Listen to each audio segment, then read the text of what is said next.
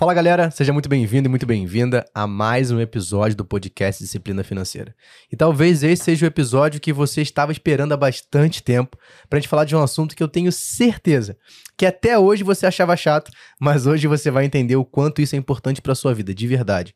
A gente está vivendo hoje um dos cenários mais polarizados em relação à política, né? Então a gente tem dois lados muito distintos, que muitas vezes a gente não sabe por que, que isso está acontecendo, da onde isso veio, qual é a origem da política. Eu quero trazer esse assunto porque você pode achar ou não, mas isso tem influência no seu bolso, na sua vida financeira e na economia de um país como um todo. Mas para falar sobre isso, é claro que eu não sou especialista no assunto, sou mais um curioso, então eu quis convidar hoje um grande amigo, Fernando Cedro, que é especialista político, né, que fala sobre o estudioso. Eu queria que você trocasse ideia, mas antes, quem é o Fernando em alguns segundos? É, especialista político. Na verdade, o Fernando é um estudioso, né? Que por algumas, alguns fatores aí que foram acontecendo, acabou caindo neste mundo, estudando um pouquinho mais, tentando entender essa, essas, essas, essas nuances que existem na política, não só na política, mas na história política, na origem dos conflitos e das ideias. E o Fernando é um estudioso que gosta de estudar não só política, gosta de estudar as escrituras, gosta de, de, de ensinar, sobretudo, né? Fazemos parte hoje aí de uma comunidade onde atuamos também no pastoreio e no ensino aí das escrituras, né? com ênfase no desenvolvimento das pessoas. Não, é legal, cara. Eu, eu particularmente, não, nunca fui muito interessado nesse assunto, né? Até conhecer o Fernando, né? Então, você para e fala, vamos tomar um café. Você fica seis horas, né, ouvindo a história da política. E é legal porque é, eu acho que estão... Existem diversos assuntos que a gente precisa saber. E a política como um todo, a gente tem que entender né? entender como funciona, da onde ela veio, quanto isso faz sentido para o nosso dia a dia. E eu tenho certeza que nesse cenário agora que você está vivendo, a gente está alguns dias aí da, das eleições presidenciais, né, para o segundo turno agora no Brasil. Importante. E eu tenho certeza que você está pensando, cara, o que, que eu faço, da onde vem isso? Porque tem muita notícia tem muita, muita informação, muito ruído, né? O que, que de fato é verdade, o que não é, o que faz sentido. Então, hoje a gente vai bater esse papo aqui. Então já aproveita, você sabe, né? Já curte, já segue o canal aqui e já compartilha com todo mundo. Grupo da família é o melhor lugar para você mandar esse episódio. É o melhor lugar. Beleza? Fernando, queria que você. Primeiro, primeira pergunta de tudo, né? O que de fato é a política de, em si? Cara, a política é um assunto muito abrangente, né? Então, você tem origem nessa palavra política, de polis, vem, vem da palavra polis, né? Cunhado ali no, no, no, no movimento grego, né? Uh, no sentido de que Polis, o que é Polis? Polis é uma cidade, né? Você tem duas grandes cidades na Grécia ali que vai fazer total sentido para essa palavra, que eram cidades-estados, né? Você tem é, Esparta, que era uma cidade-estado, e você tem Atenas, que era uma cidade-estado, né? O que é a Polis? A Polis nada mais é do que uma cidade. É, é nessa, nesse período é, onde, essa, onde desenrola é, todo esse cenário é, pré-socrático ali, da filosofia. Você tem pessoas que estão definindo cidade a partir dos mitos, a partir. Eles definem a existência humana a partir dos mitos, dos deuses, das, das filosofias é, deístas que existiam ali. Após esse período, você tem ali o esforço filosófico, né? É, pós-socrático ali, de talvez tentar, é, de uma forma mais, como eu posso dizer, mais inteligível, né? mais empírica, explicar a existência do homem. Então você tem ali a origem de, de pessoas pensando o que é justiça, o como, como a justiça pode ser aplicada, como a justiça pode ser aplicada na polis, quem são os governantes, quem é que deve obedecer, quem deve mandar. Então você tem um cenário ali de construção de política, né? E é, em termos mais atuais, você vai ver muita gente falando que a política é a arte de servir. E nada mais é do que isso. Né? Se a gente entende que a política hoje ela precisa servir, então a gente está muito aquém ainda daquilo que precisa ser executado. Mas teoricamente a política ela começa no mundo grego ali, né? É, e no entendimento de que ela precisava ser levantada, ela precisava de alguma, algum destino, alguma, alguma, algum lugar para levar o povo, a população ou aqueles que estão envolvidos na sociedade para um entendimento melhor dos seus papéis aí. E aí, quando você fala da questão do servir, né? É, uhum. É, talvez a, a, minha interpretação sobre servir é você pega um, uma comunidade de pessoas, o qual você, como governante, tem a, a obrigação de fato de servir aquela galera. Uhum. Né? Então você dá a estrutura básica para que ela possa sobreviver, você dá informação, você você dá é, toda a estrutura para que ela possa se desenvolver. É nesse ponto que você fala da questão do servir. Sim, claro. Porque uh, você, você, se você pega o que, que é a política, a política é, é, é aquilo que você empodera alguém esse alguém vai te representar em um determinado lugar e ele vai representar interesses. Então, tem muitos interesses, né? O que, é a, a, a, democracia? A democracia é um representante de muitos interesses. Então você tem o, a pessoa lá que está representando o direito X, a outra que representa o direito Y, a outra que representa o direito, sei lá, do, do da pessoa que é menos assistida. Então você tem muitos interesses. A, a, a, a política ela é feita de, de representatividade, né? Então você tem um monte de gente lá que precisa servir aos interesses, às vezes pessoais, de determinados grupos. O que eu acho meio estranho, porque é, você tem um conflito muito grande de interesse. Então, você, Rafael, tem um interesse, eu tenho um interesse, outra pessoa tem outro interesse. Então, veja, quando alguém chega neste lugar, ele acaba por não servir ninguém, a não ser os próprios interesses da qual ele foi elegido para estar lá. E isso é muito legal e eu vou trazer rapidamente para o viés financeiro. Uhum. Né? Uma das coisas que eu sempre comento nas aulas e até aqui no podcast também é que um dos principais pontos é que para que não haja conflito de interesse, o principal momento é que toda decisão de investimento que eu possa falar, que eu possa comentar, que eu possa ensinar, não está relacionada a uma devolutiva financeira que aquela pessoa vai me dar. Uhum. Por exemplo, hoje a, ma a maioria das instituições financeiras, quando você faz o um investimento, um assessor, por exemplo, ele ganha pelo aquele benefício de te indicar um ativo A, B ou C. Uhum. Ele vai ter uma remuneração por aquilo. Que, ok, é justo pelo trabalho dele. Porém, ele precisa se isentar desse conflito para que ele te indique o que faz sentido para o Fernando. Uhum. Então, um dos pontos que eu sempre falo é que, dentro dos processos de consultoria hoje, eu não tenho nenhum conflito de interesse por não estar vinculado a nenhum grande banco ou financeira, justamente para que eu vá te indicar não o que vai me trazer melhor benefício financeiro, uhum. mas sim o que vai te entregar um melhor resultado. Uhum. Olha a diferença disso, é o que você está falando. Né? Então, quando você está baseado apenas no seu interesse próprio, a minha indicação vai ser: calma aí, tá, eu entendi quem é o Fernando, mas deixa eu ver, o melhor investimento para ele é o que vai me entregar a melhor remuneração, quando na verdade não é o melhor investimento para o Fernando e que automaticamente vai ser o que eu tenho que ensinar para ele é o que faz mais sentido para o Fernando, uhum. para a individualidade dele, não é isso? Isso aí. Então, é, por exemplo, quando você a gente a gente sempre costuma ver política muito distante, né? É, como é que eu entrei nesse negócio da política, né, Rafa? É, isso, é... isso, isso é, um, é um fator importante. Eu tô pegando aqui alguns dados pra gente poder falar, mas é uma história legal, né? Então, assim, é. como é que o Fernando surgiu, né? Porque, assim, é, eu acredito né, para a maioria das pessoas, não é uma coisa que a gente tem um maior interesse de buscar. Não, não é. E, e, na maioria das vezes é muito chato, principalmente quando você não tem uma realidade empírica daquilo que você tá, do desenvolvimento da sua vida. Por exemplo, é, após o falecimento do meu pai, eu fui morar em uma cidade chamada Imperatriz do Maranhão. É, e no 7 de setembro de 1997, eu acho, é, eu estava numa escola chamada Francisco Alves, lá em uma cidadezinha chamada Davinópolis. E eu tava desfilando 7 de setembro com a camisa do MST, mano. essa é a história que eu quero ouvir. Eu quero ouvir. E foi, cara. E tipo assim, só que naquela época, gente, eu acho que eu tinha 9, 8 para 9 anos, eu não sabia o que, que era aquilo, né, cara? Então a gente desfilou 7 de setembro com a camisa do MST, eu e minha sala toda, fizemos trabalho, aquele negócio todo. E aquilo ficou na minha cabeça como algo muito normal. Aliás, a gente, a gente nem sabia o que significava aquela sigla de direito. Então a gente foi desfilando, o MST e tal, não sei o que, fizemos trabalho, aquele negócio todo, só que ficou na minha cabeça a camisa.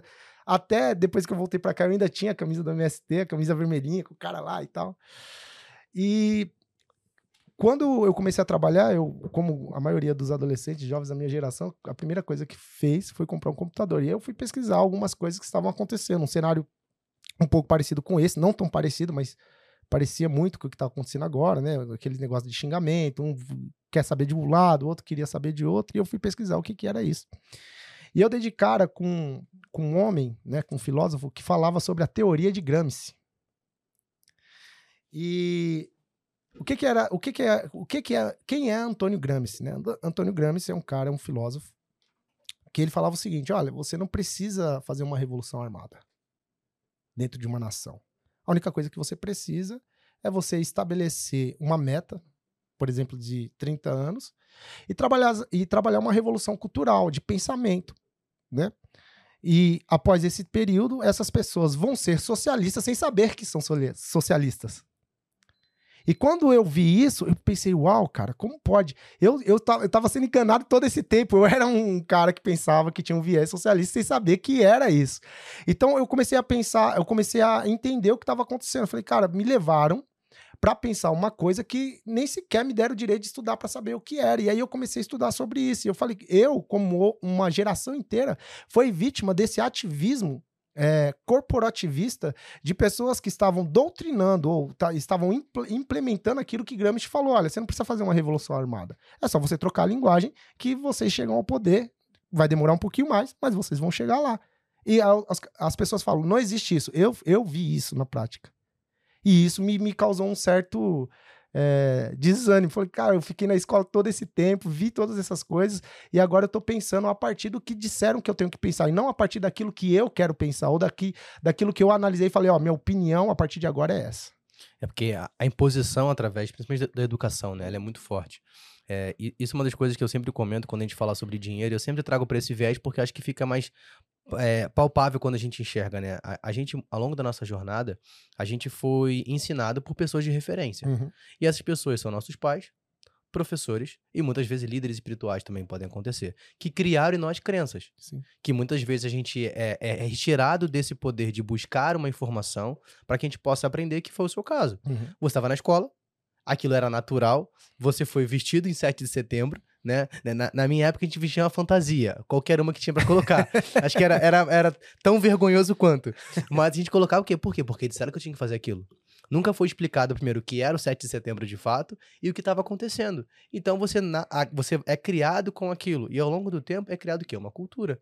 Então a sua cultura, que era aquilo, era normal, até que você teve informação que não era natural aquilo. E isso é tão escabroso, cara. Você imagina o seguinte: o cara que tá plantando isso, que pensou isso há 30 anos atrás, tô com 36, 28 anos atrás.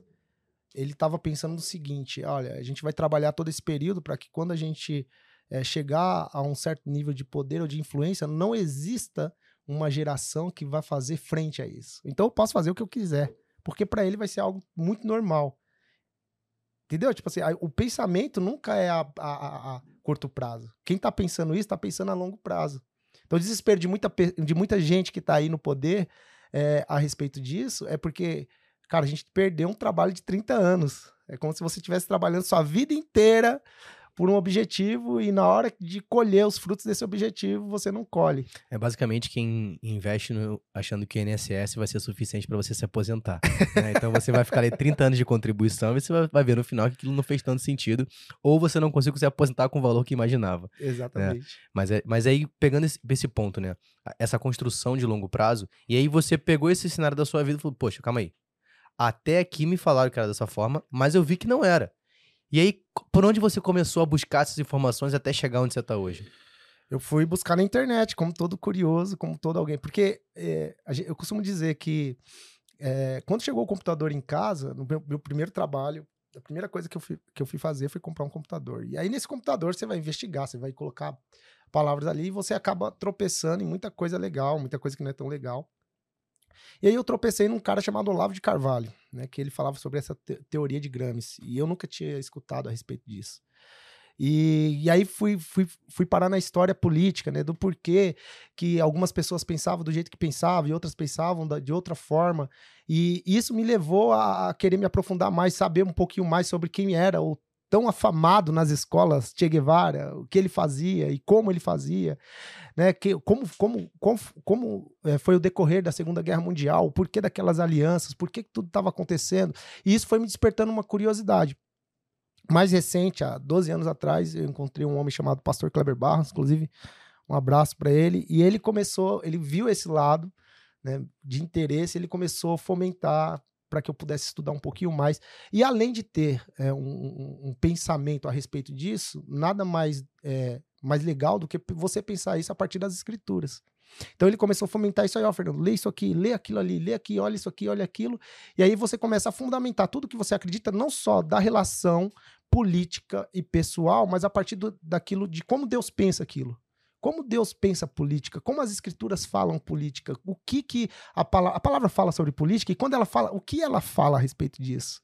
Quais são os fundamentos disso?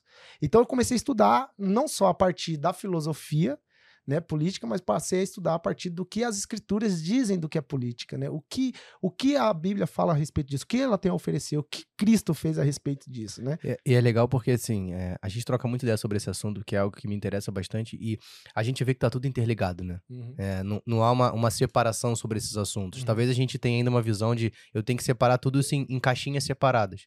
Né? Mas quando a gente vê, tá tudo interligado e veio de um único lugar. Exatamente. Que isso é mais interessante.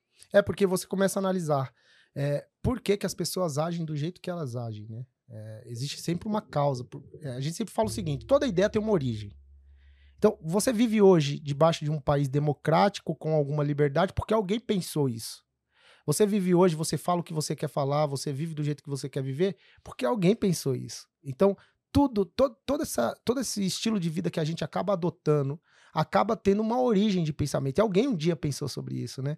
E sempre é, a ênfase que as pessoas que foram passando na minha vida, e principalmente o pastor Kleber Barros, é você precisa pensar a partir do, de um princípio. Sim. Então, é, quando pensamos política, ou quando pensamos escrituras, ou quando pensamos nossa vida, precisamos entender que aquilo que nós estamos colocando, aquilo que nós é, é estamos trabalhando como ênfase na nossa vida, tem um princípio e que não foi pensado por você. Talvez você aderiu, né? Você aderiu aquilo por algum motivo, ou porque te ensinaram daquele jeito ou porque você estudou e chegou em determinada opinião, mas tudo tem um princípio, tudo tem uma origem. Então alguém pensou política, alguém pensou liberdade, alguém pensou como a sociedade deveria se portar enquanto uma sociedade civil, democrática ou não. Então, tudo que a gente faz hoje tem uma origem de pensamento, né? E aí isso começou a me, me instigar um pouquinho mais para saber, uau, então não era só a teoria de Gramsci. Então tem mais coisas que é, entram em conflito é, entre a pessoa e a sociedade que ela vive. Eu queria saber o que, que era isso. E aí foi aí que eu comecei a ler autores que falavam sobre isso, sobre as escrituras, sobre política e escritura, e, e, as escrituras, e comecei a chegar em algumas, alguns denominadores, né, que é aquilo que eu penso a respeito de política, sobre o que está acontecendo hoje, por exemplo. Não, e é, e é legal, assim, é, não tem como a gente olhar para isso, identificar um viés político, e isso tem que estar atrelado ao que eu acredito, aos meus princípios e valores. Né? Eu acho que muitas das vezes, até no cenário que a gente vive hoje, a gente vai entrar nessa questão da polarização, a gente tem dois lados muito distintos, e talvez as pessoas olhem para isso, identifiquem uma pessoa e olhem para aquela pessoa, façam um julgamento por ela, talvez porque é uma pessoa visivelmente agradável, que não tem uma fala muito legal, o outro talvez tenha uma, uma posição que ele se faz ser agradável para algum motivo, quando na verdade a gente tem que ter a percepção de seguinte: calma aí, não é sobre a pessoa, mas sim sobre o que ela acredita. Porque, como você falou anteriormente, se a política eu estou colocando alguém, eu estou elegendo alguém que vai me representar em alguns lugares. Sim. Então eu tenho que entender quais são os princípios e valores que ela crê, que ela acredita, que ela trabalha. Aqueles princípios, lógico, nem tudo vai estar tá perfeito, mas algum daqui faz sentido comigo? E isso vai me aproximar de entender o que eu tenho que fazer. É, a, a, a democracia é uma palavra que, pelos filósofos ali é, Sócrates, Platão e, e, outros, ela é uma palavra que ela, ela é mal compreendida por nós hoje, porque para eles a, a, democracia não era algo positivo. Boa. É, é, a democracia é um conflito de interesses é muito, muito pequeno. Então, por exemplo, eu, como indivíduo, tenho um interesse, você, como indivíduo, tem outro interesse. Então, o que as escrituras falam sobre o que a gente pensa é, como filosofia ou como política é aquilo que a gente crê. Toda a escritura está embasada numa palavra chamada teocracia. O que é teocracia? Teocracia é Deus agindo por meio de homens ou de mulheres, ou, até mesmo dele mesmo, fazendo uma interferência na terra a, é, a respeito dos planos dele.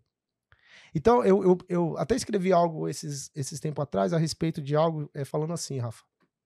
Anjos e arcanjos não votam. Embora a gente creia na soberania de Deus, embora a gente creia que Deus é que. É, o livro de Daniel fala que é Deus que coroa reis e é o mesmo Deus que depõe reis. Embora a gente creia que Deus está no controle absoluto de toda a humanidade, de toda a causa humana, ainda assim nós temos o papel civil de ir em um lugar nas urnas e votar por alguém que você acha que tem a melhor proposta para sua nação.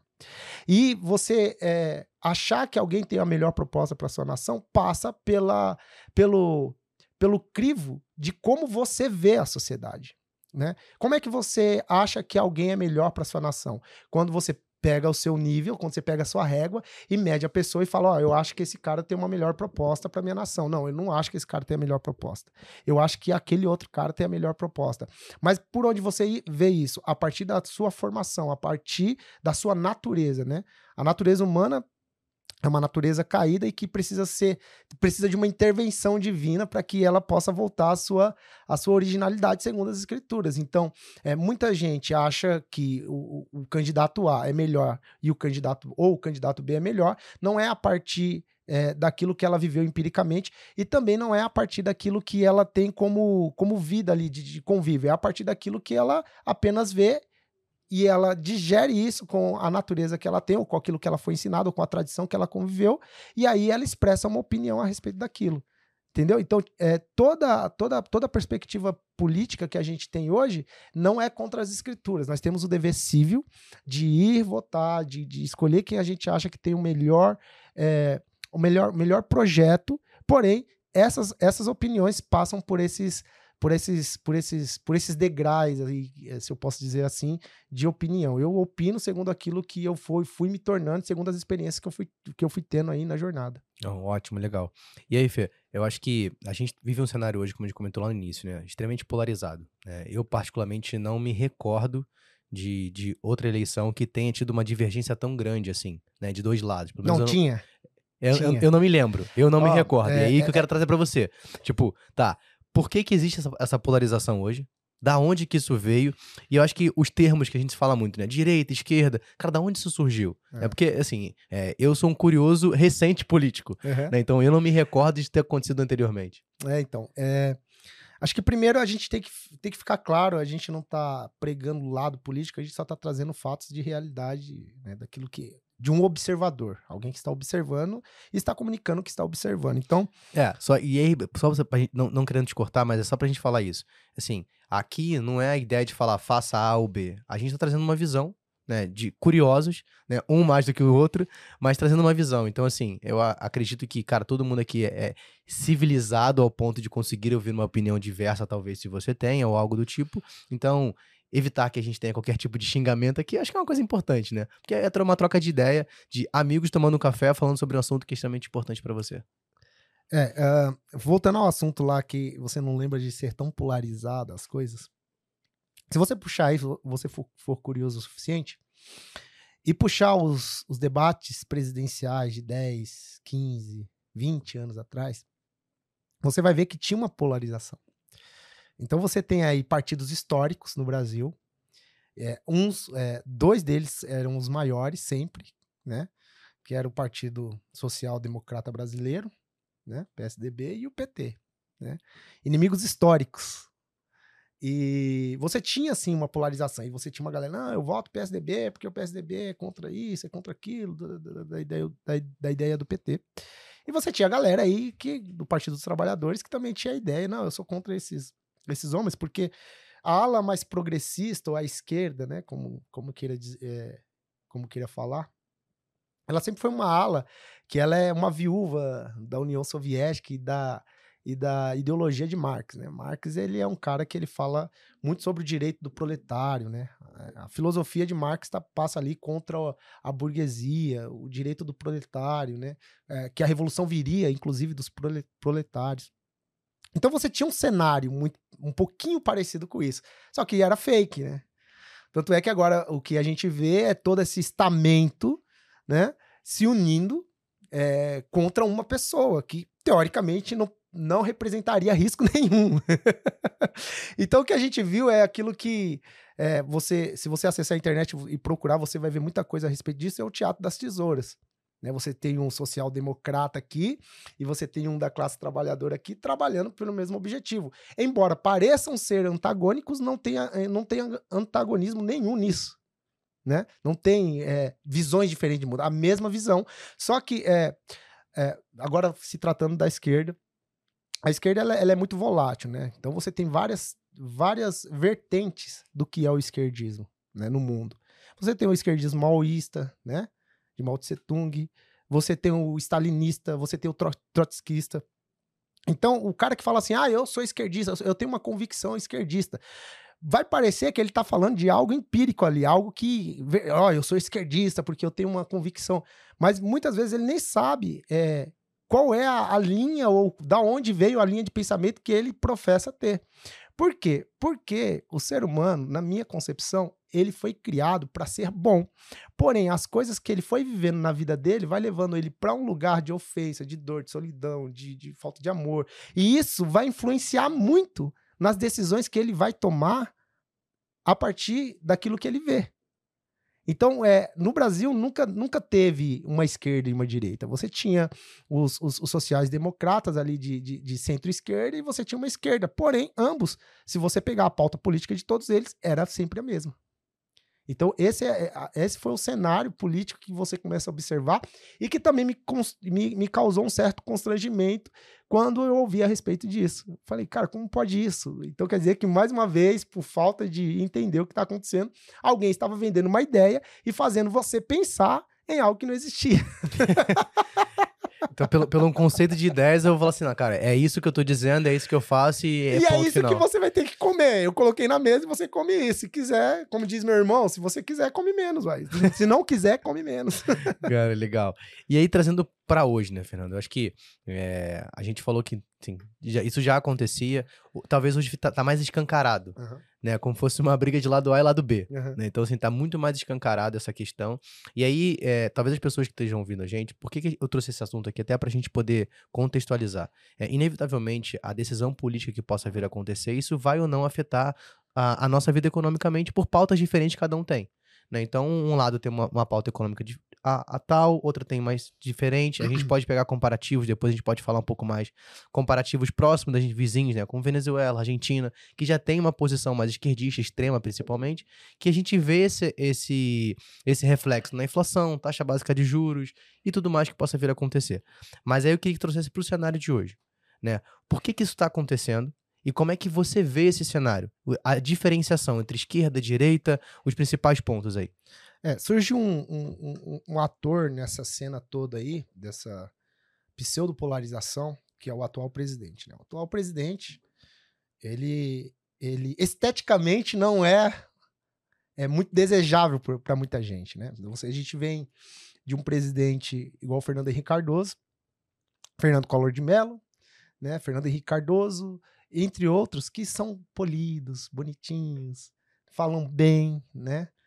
É, mas que eram muito distantes. Você, eu não lembro, por exemplo, hoje você tem você tem a população discutindo quem são os ministros do STF. A gente pode nomear aqui pelo menos quatro deles, né? Você tem gente saber, que sabe quem são os deputados e sabe exatamente em quem votou, mas há 10 anos atrás você não tinha.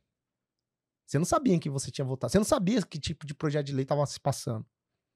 Então essa polarização foi legal, ao meu ver, porque eu, é, você anda por aí, você entra no Uber, você conversa com as pessoas e as pessoas sempre estão falando, ah, e dão um nome, e isso é legal, porque quanto mais a gente se intera dessas coisas, melhor será a opinião da, é, que a gente vai dar a respeito daquilo. Então você tem aí um, um, um cenário é, de um homem que saiu do meio desse estamento, que não fazia parte desse estamento, que ninguém nunca ia pensar, é, como o, atual presidente mesmo diz, ele era um cara de, do, do baixo clero ali, né? Se, o que significa isso? Que ele não optava nada. O voto dele ou não voto dele não ia, se, não ia ter muita é, diferença. E esse homem, ele é uma pedra no sapato do, de todo o estamento ali, porque o estamento já está acostumado, né? Os deputados, os senadores já estão acostumados com o modus operandi ali, né? E ele entra no cenário como alguém de direita. e como alguém de direita, é, ele, não tem, ele não tem essa postura do Fernando Henrique Cardoso que, que o Lula teve, que outros presidentes tiveram, e, e ele fala uma linguagem que, ele é, que é popular, muitas vezes. E que parece ser intragável para aqueles que estão acostumados com palavras doces.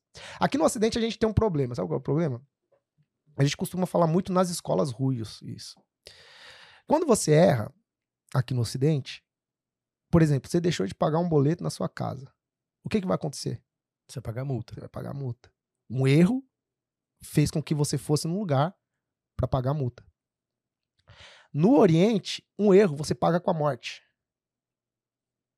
Por isso que no Oriente, quando você vai conversar com alguém do Oriente Médio, as palavras dele, deles parecem ser mais duras, mas são verdadeiras. Parecem ser mais contundentes. Esses tempos atrás eu tive contato com um advogado. Esse advogado fez um. um tava trabalhando num processo com um judeu. E ele esqueceu um papel na hora de apresentar o caso ali, as coisas.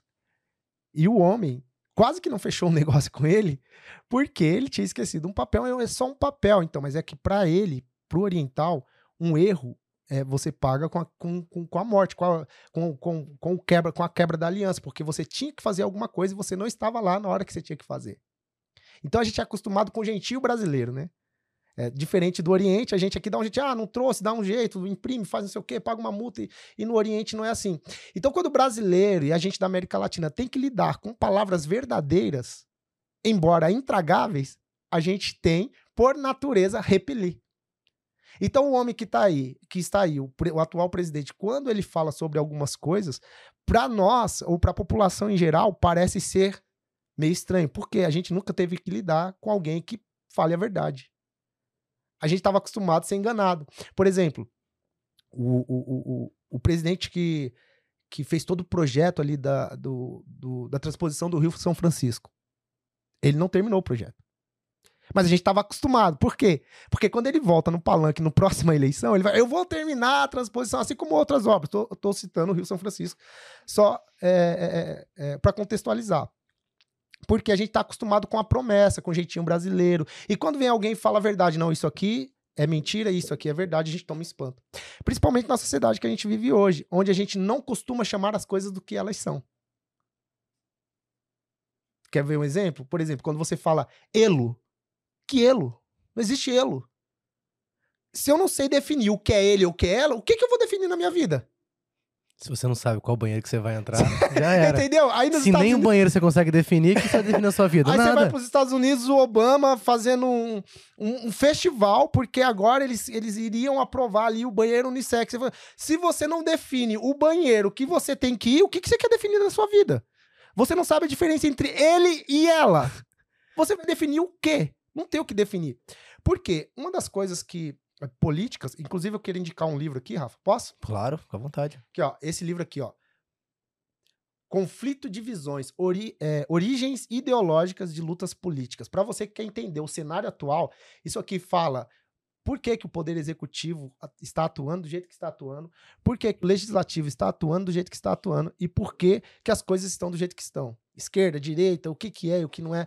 Esse livro vai falar sobre uma visão restrita e a irrestrita. Então eu não quero dar spoiler, não, mas se você quiser entender melhor, e esse autor que para mim é top, que é o Thomas Sowell, esse livro aqui é muito legal. Então ele vai falar sobre essa essa divisão, né? E para você que quer o livro, a gente sempre no final do episódio, você já sabe, vai ter uma indicação. Ele vai fazer outra, porque essa aqui não vale mais. Mas essa aqui, o link vai estar tá também aqui, caso você queira adquirir o livro. A gente sempre deixa, porque se você não sabe, a gente tem a biblioteca, né, que vai ficar disponível no nosso site, disciplinafinanceira.com.br, com todos os convidados e cada indicação dos convidados com um breve resumo do livro. Então, o Conflitos de Divisões vai estar tá lá também. E no final ele vai indicar outro que agora já era. Indicou esse, perdeu a ficha, mas vai ter a próxima para indicar. Não, pra, livro de política é o que. a gente tem que ler, cara. Sabe uma coisa que eu descobri? É, às vezes as pessoas esperam muito, né? É, algumas coisas acontecerem para começar a estudar. E aí, meu pastor sempre fala o seguinte, cara, estuda. Você sabe disso, né? Você estuda, lê, lê, volta a ler, escreve aquilo que você entendeu. É, a diferença de quem lê e de quem escreve é porque quem escreve está pensando naquilo que leu, né? Então ele sempre fala: é, lê, escreve, anota o que você estudou, vê direitinho. Às vezes algumas coisas não vão ficar tão claras agora, mas deixa lá, depois volta, relê. Então, é, se, se a gente pode fazer uma indicação aqui é para todo mundo é ler. Ah, ler só o que eu gosto? Não, você tem que ler, você tem que ler é, o que você não gosta, o que você gosta, depois fazer um comparativo e chegar num, num, num, num denominador comum do seu pensamento. Né? Exato, né? assim, até, até um ponto a gente ter armado essa biblioteca dentro do site e indicar aqui, é, se você pega a média do brasileiro anualmente, é de um a dois livros por ano que o brasileiro lê. Cara, isso é muito, muito pouco. É, eu, particularmente, nunca fui um cara fã de leitura até que eu entendi que eu tinha que ler. É, então, assim, se eu pego até meus 19, 20 anos, eu não lia nada, cara. Isso é, é vergonhoso de falar, mas eu não lia, eu não gostava de ler. Aí eu lembro uma vez que eu tinha meus primos próximos ali, cara, eram fãzaços né, de leitura, liam todo dia, tinha lá, para onde, para restaurante estava com livro. Eu falei, sou maluco, mas eu entendi por que aquilo era importante. E aí eu comecei, até hoje eu lembro, o primeiro livro que eu li foi Sherlock Holmes. Né? E aí, o que, que aconteceu? Eu, aquilo me despertou uma curiosidade. Porque era um livro que instigava isso. Você a buscar, você ir lá. É, essa é uma outra dica. Você sabe que o primeiro livro que eu li foi um livro que foi contrabandeado do pastor Kleber pela filha dele. pastor, eu tenho que falar aqui. Ele né? tá sabendo agora. Agora tá sabendo. Eu acho que ele não sabia disso, mas agora ele tá sabendo. Que é um livro que não tem nada a ver com política nem nada. Nessa época eu tinha interesse, mas não tava lendo sobre isso. Mesmo porque eu não, não- eu, eu gostava de ver informação, mas não gostava muito de ler livro, né? Eu nunca fui muito afeito a ler livros.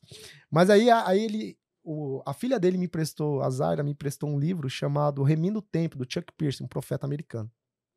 Cara, aquilo lá foi um, abriu uma porta. Então hoje a gente lê o que a gente lê porque aquilo foi instigando, aquilo, ele me falava algumas, naquele livro fala algumas coisas que eu nunca tinha visto na minha vida e que abriu um horizonte para outras milhões de coisas. Então isso xingou pra. É, porque você pega. É que você falou, não necessariamente você tem que ler, cara, um livro que alguém indicou. Né? Porque pode ser um livro que pra pessoa, pra mim, pro Fernando fez sentido. Mas quando você pega algo que desperta a sua curiosidade, inevitavelmente aquilo vai te fazer caminhar ainda mais de buscar mais situações. né? Então, o primeiro livro que eu li, eu falei, caramba, sensacional. Comprei a coleção inteira, que eram oito livros. Cara, gostei muito. E eu comecei, caramba, faz sentido ler, porque você pode só passar a página, ou você pode buscar aquilo que tá lá. Então, por exemplo, você pega Sherlock Holmes, a gente vai voltar pro assunto de política, calma, mas pega Sherlock Holmes, pô, fala da Inglaterra, cara. Eu comecei a ver ali como é que era a Inglaterra naquela temporada, depois da Segunda Guerra, como é que funcionava, e aquilo foi despertando curiosidade pra entender como é que era aquele movimento todo ali É. né, Londres, como é que é. Cara, isso é sensacional. Então, assim, eu acho que a, o, o instigar a leitura é super importante justamente para que você busque a informação.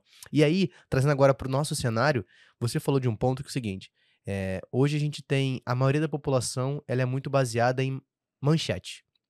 Ela não lê o conteúdo daquela manchete. E aí, quando a gente pega hoje para uma situação onde eu tenho uma polarização política, aonde as fake news ou informações irrelevantes são colocadas pelas grandes mídias, eu tenho dificuldade de buscar para saber se aquilo ali de fato é o que está sendo dito. Uhum. Porque eu pego uma palavra ao vento, crio uma manchete, tem uma- uma- um nível de distribuição muito grande, e a pessoa acaba acreditando por um viés de confirmação. E aí, para falar sobre viés, tem um cara que eu gosto muito, Daniel Kahneman. Ele foi prêmio Nobel de Economia, porém é um psicólogo, é, sociologista, né? Pega a parte social ali. E ele fala o seguinte: quando eu acredito em algo, ou eu tenho a pretensão em acreditar em alguma pessoa, ou algo que aquela pessoa faz, eu só vou buscar situações que me confirmem que aquela pessoa é o que eu quero que ela seja. Uhum. Eu nunca busco o outro O lado. contrário. O contrário. Então, muitas das vezes, quando a gente pega um cenário de hoje, o viés de confirmação ele é muito forte. Por quê? Porque eu acho que um cara X é legal, ou o outro é legal, eu não busco entender de fato o que ele está fazendo, eu só pego informações que me fazem acreditar naquilo e eu excluo todo o resto. E esse todo o resto pode ser uma verdade escondida que não deixaram eu ver. Por isso a importância de buscar informação. Claro. É, eu acho que é interessante é, falar algo aqui, Rafa. Eu tava falando sobre. Me lembra aqui que eu falei da transposição. Eu tô dando de pa- pastor pastor. Não, a, gente É tá, que eu- é, a gente entrou muito na ideia do que é definição de esquerda e direita. Aí a gente Ah, pegou a sim. esquerda Aí, e fez por exemplo, traçando. é, o... Pode voltar um pouquinho? Claro, pra- você tá você tá à vontade. Fica aí, hein? Não deixe de curtir, comentar e compartilhar o É, curte vídeo. aí, compartilha com, com geral aí. É, eu tava falando a respeito do, do a origem da esquerda e direita, né? É, isso, como eu falei, tudo tem é, o porquê. Aonde isso começou, né? Isso começa na Revolução Francesa, né? Revolução Francesa era uma revolução iluminista é, que tinha como viés acabar ali com, com todo aquele esquema monárquico que existia ali, né? De grosso modo era isso. E existiam duas facções ou dois tipos, do- dois grupos que não necessariamente eram ricos e empresários, é, os da direita e os da esquerda eram pobres e proletariado na esquerda. É, eram, eram tidos como jacobinos e ger- gerundinos. Em ambos os grupos tinham ricos e pobres, gente que trabalhava com a terra e gente que tinha terra. O grande, o grande, a, a grande base para essa revolução estava relacionado com, com você depor um rei e estabelecer uma, uma república, né? Então, para que isso acontecesse, eles fizeram uma assembleia dos jacobinos e gerundinos. É, os jacobinos, é, como esquerda, eles e é daí que vem a a esquerda e a né? direita, é porque os jacobinos à direita e os gerundinos à esquerda. Eu não lembro necessariamente qual eram os dois lados, mas era basicamente isso. Mas os, os jacobinos à esquerda, eles tinham como lema principal enforcar o último rei nas tripas do último padre. Isso é esquerda. Era a esquerda, era o que eles falavam. Só que o negócio não deu muito certo, porque como toda todo arranjo humano caído, ele é falho, é, o, o, o, o líder de toda essa movimentação, chamado Robespierre, foi guilhotinado logo depois pelos seus próprios companheiros. Tá. Ou seja, Calma, v- vamos voltar, vamos voltar. Esse cara, o, Pierre, ele que fez todo esse movimento e disse ele que... encabeçou todo encabeçou o movimento tudo, ele que- antimonárquico, E, na verdade, ele foi traído pelo próprio grupo que ele mesmo fundou. porque não existe, na esquerda não existe é, lealdade se não for pela causa. Então, na esquerda, você tem algo é, muito, muito emblemático, é, que toda movimentação de esquerda você pode fazer qualquer coisa desde que seja pela causa. Inclusive trair, matar. Então você tem em Paris, nesse período, todas as pessoas que eram consideradas inimigos da revolução eram guilhotinadas em praça pública. Então, quando as pessoas perguntam pra mim o que é a esquerda, eu sempre falo que a esquerda nasce do vale tudo, né? Então, o, o, o que que o que que você está disposto a fazer para chegar ao poder? É o vale tudo. Você pega, por exemplo, na América Latina, você tem dois, dois projetos. Um que até tempos atrás as pessoas falavam que era a teoria da conspiração, que é o Foro de São Paulo, declarado pelo ex-presidente, dizendo que ele, a esquerda só sobreviveu na América Latina porque eles inventaram uma coisita chamada Foro de São Paulo, ele, Fidel Castro, toda essa galera aí. Né? E é, diferente do Brasil, Cuba, ela, ela experimentou uma revolução armada de fato, né? Então morreu muita gente. Então eles inventaram essa coisa chamada Foro de São Paulo. E depois, com esses negócios de estudar, ver o que estava acontecendo, eu descobri outra coisa que também não é pulverizada, a maioria das pessoas não sabe, mas é que existe uma organização extranacional chamada La Pátria Grande. O que é La Pátria Grande? La Pátria Grande é uma organização de esquerda que visa unificar a América Latina debaixo da mesma égide socialista.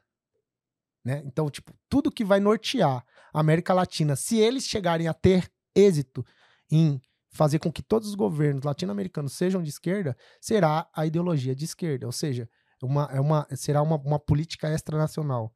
Então você não vai ter muita divisões de terra, de nacionalidade, vai ser uma coisa só para todo mundo. Eu costumo chamar isso de sovietização da América Latina, né? É, inclusive pautas como aborto, né, drogas, é, enfim, todas essas pautas é, mais à esquerda, é, é, eles visam implementar isso como se o bloco todo é, fosse uma União Soviética latino-americana. Então é isso, a esquerda. E quando você fala dessa, de uma visão mais socialista, o que, que significa de fato pra galera que talvez não ah, ouça falar o assunto, mas apenas, ah, entendi a diferença, mas não sei o que de fato significa. É, o socialismo ele, ele parte da premissa é, do Estado provendo tudo, né? Um Estado socialista. O Estado que ele, ele, ele é o provedor de todas as necessidades do ser humano. Ou seja, você não. Você, no Estado socialista, você vai perder. Hoje, olhando daqui, aonde a gente tem liberdade, no Estado socialista você passa a perder a liberdade porque o Estado socialista é quem vai é, demandar o que você pode e o que você não pode fazer. Por quê? Porque é ele quem provê, ele é o grande pai. Né? Então você tem, por exemplo, uma das garantias de uma democracia são as instituições. Então você pode chegar aqui, fazer esse podcast e você fala, olha, para esse podcast funcionar, você pode falar desse, desse, desse assunto, mas esse assunto você nunca pode tocar. A partir do momento que isso acontece, você acaba de entrar em um estado tota- totalitarista que vem do socialismo, porque o socialismo é quem quer é, falar o que você pode e o que você não pode falar, aonde você traba- vai trabalhar, como você vai trabalhar e como você não pode trabalhar. Então, por exemplo, você pode fundar uma empresa e, e- e e esse Estado socialista de provisão é que vem falar para você: olha, dentro do seu regulamento interno tem uma pauta que a gente não concorda, você vai ter que trocar. É, a gente pode pegar um exemplo muito recente, né? A gente pega agora a guerra a Rússia e Ucrânia e diversas empresas de capital aberto, como por exemplo McDonald's, entre outras, foram expulsas da Rússia. Sim. Né? E na verdade, por quê? Porque o Putin acredita em um país onde o governo é provedor de todas as coisas. Ah, você vê que loucura? É, esse foi um pensamento que me ocorreu e a gente tava até batendo um papo sobre isso agora na hora de vir para cá. Quando o- houve a Revolução Russa, qual que era o motivo da Re- Revolução Russa? É o motivo que Karl Marx fala, é o direito proletário. Eles queriam, eles tiraram todo mundo que não concordava de lá, inclusive a classe, a burguesia, né? Mandaram todo mundo, ah, agora tudo o Estado vai ter que prover. Então as empresas foram estatizadas, aquela loucura que todo país comunista, extremado e socialista experimenta. Agora, anos depois, você tem um cara chamado Putin que está lá fazendo o que ele é. Ele é o, ele é o, ele é o presidente da nação, está é, presidindo a nação. Aí, ao contrário, agora eles têm todo mundo lá. Você tem multibilionários que são muito ricos, os caras. O, o, a classe ali, a aristocracia russa é muito rica. E aí ele está utilizando isso para expandir território e matar pessoas. Você vê que loucura. Então, é, não tem uma, uma não tem uma, um, um, pensamento central. O negócio é o poder. Sim. É o totalitarismo, é o eu mando e você tem que ficar quieto. A gente vê isso nas escrituras, por exemplo, abrange, que abrange tudo isso, né? O primeiro imperador ali que você vê é autoritarista é um cara chamado Nimrod, né? Nimrod ele ele trabalha um reino ali, ele começa um reino, ele, ele é um ladrão de corações, né? Então, ele chega e fala para você: olha, se você me apoiar no meu governo totalitário, se você fizer aquilo que eu quero, se você me apoiar em todas essas coisas, o que vai acontecer é que eu, você vai ter pão, você vai ter provisão, você vai ter água, você vai ter isso, você vai ter aquilo, só que você tá, vai estar tá do meu lado, inclusive quando eu precisar matar alguém que não concorda comigo. Então ele começa a, a, a gerir o império, ele começa a, a alçar esse império é, com aquilo que a gente chama de falsa piedade. O que é a falsa piedade? A falsa piedade é eu fingir que eu me importo com a sua situação e eu é, é, resolver em partes essa situação, mas com o objetivo exclusivo e único de você fazer parte daquilo que eu estou é, planejando fazer, do meu império. Você se submeter àquilo que eu estou planejando. Então, em partes, a política de esquerda ela, ela é meio assim, ela, ela trabalha essa falsa piedade. Olha, se você votar em mim, eu vou solucionar o seu problema.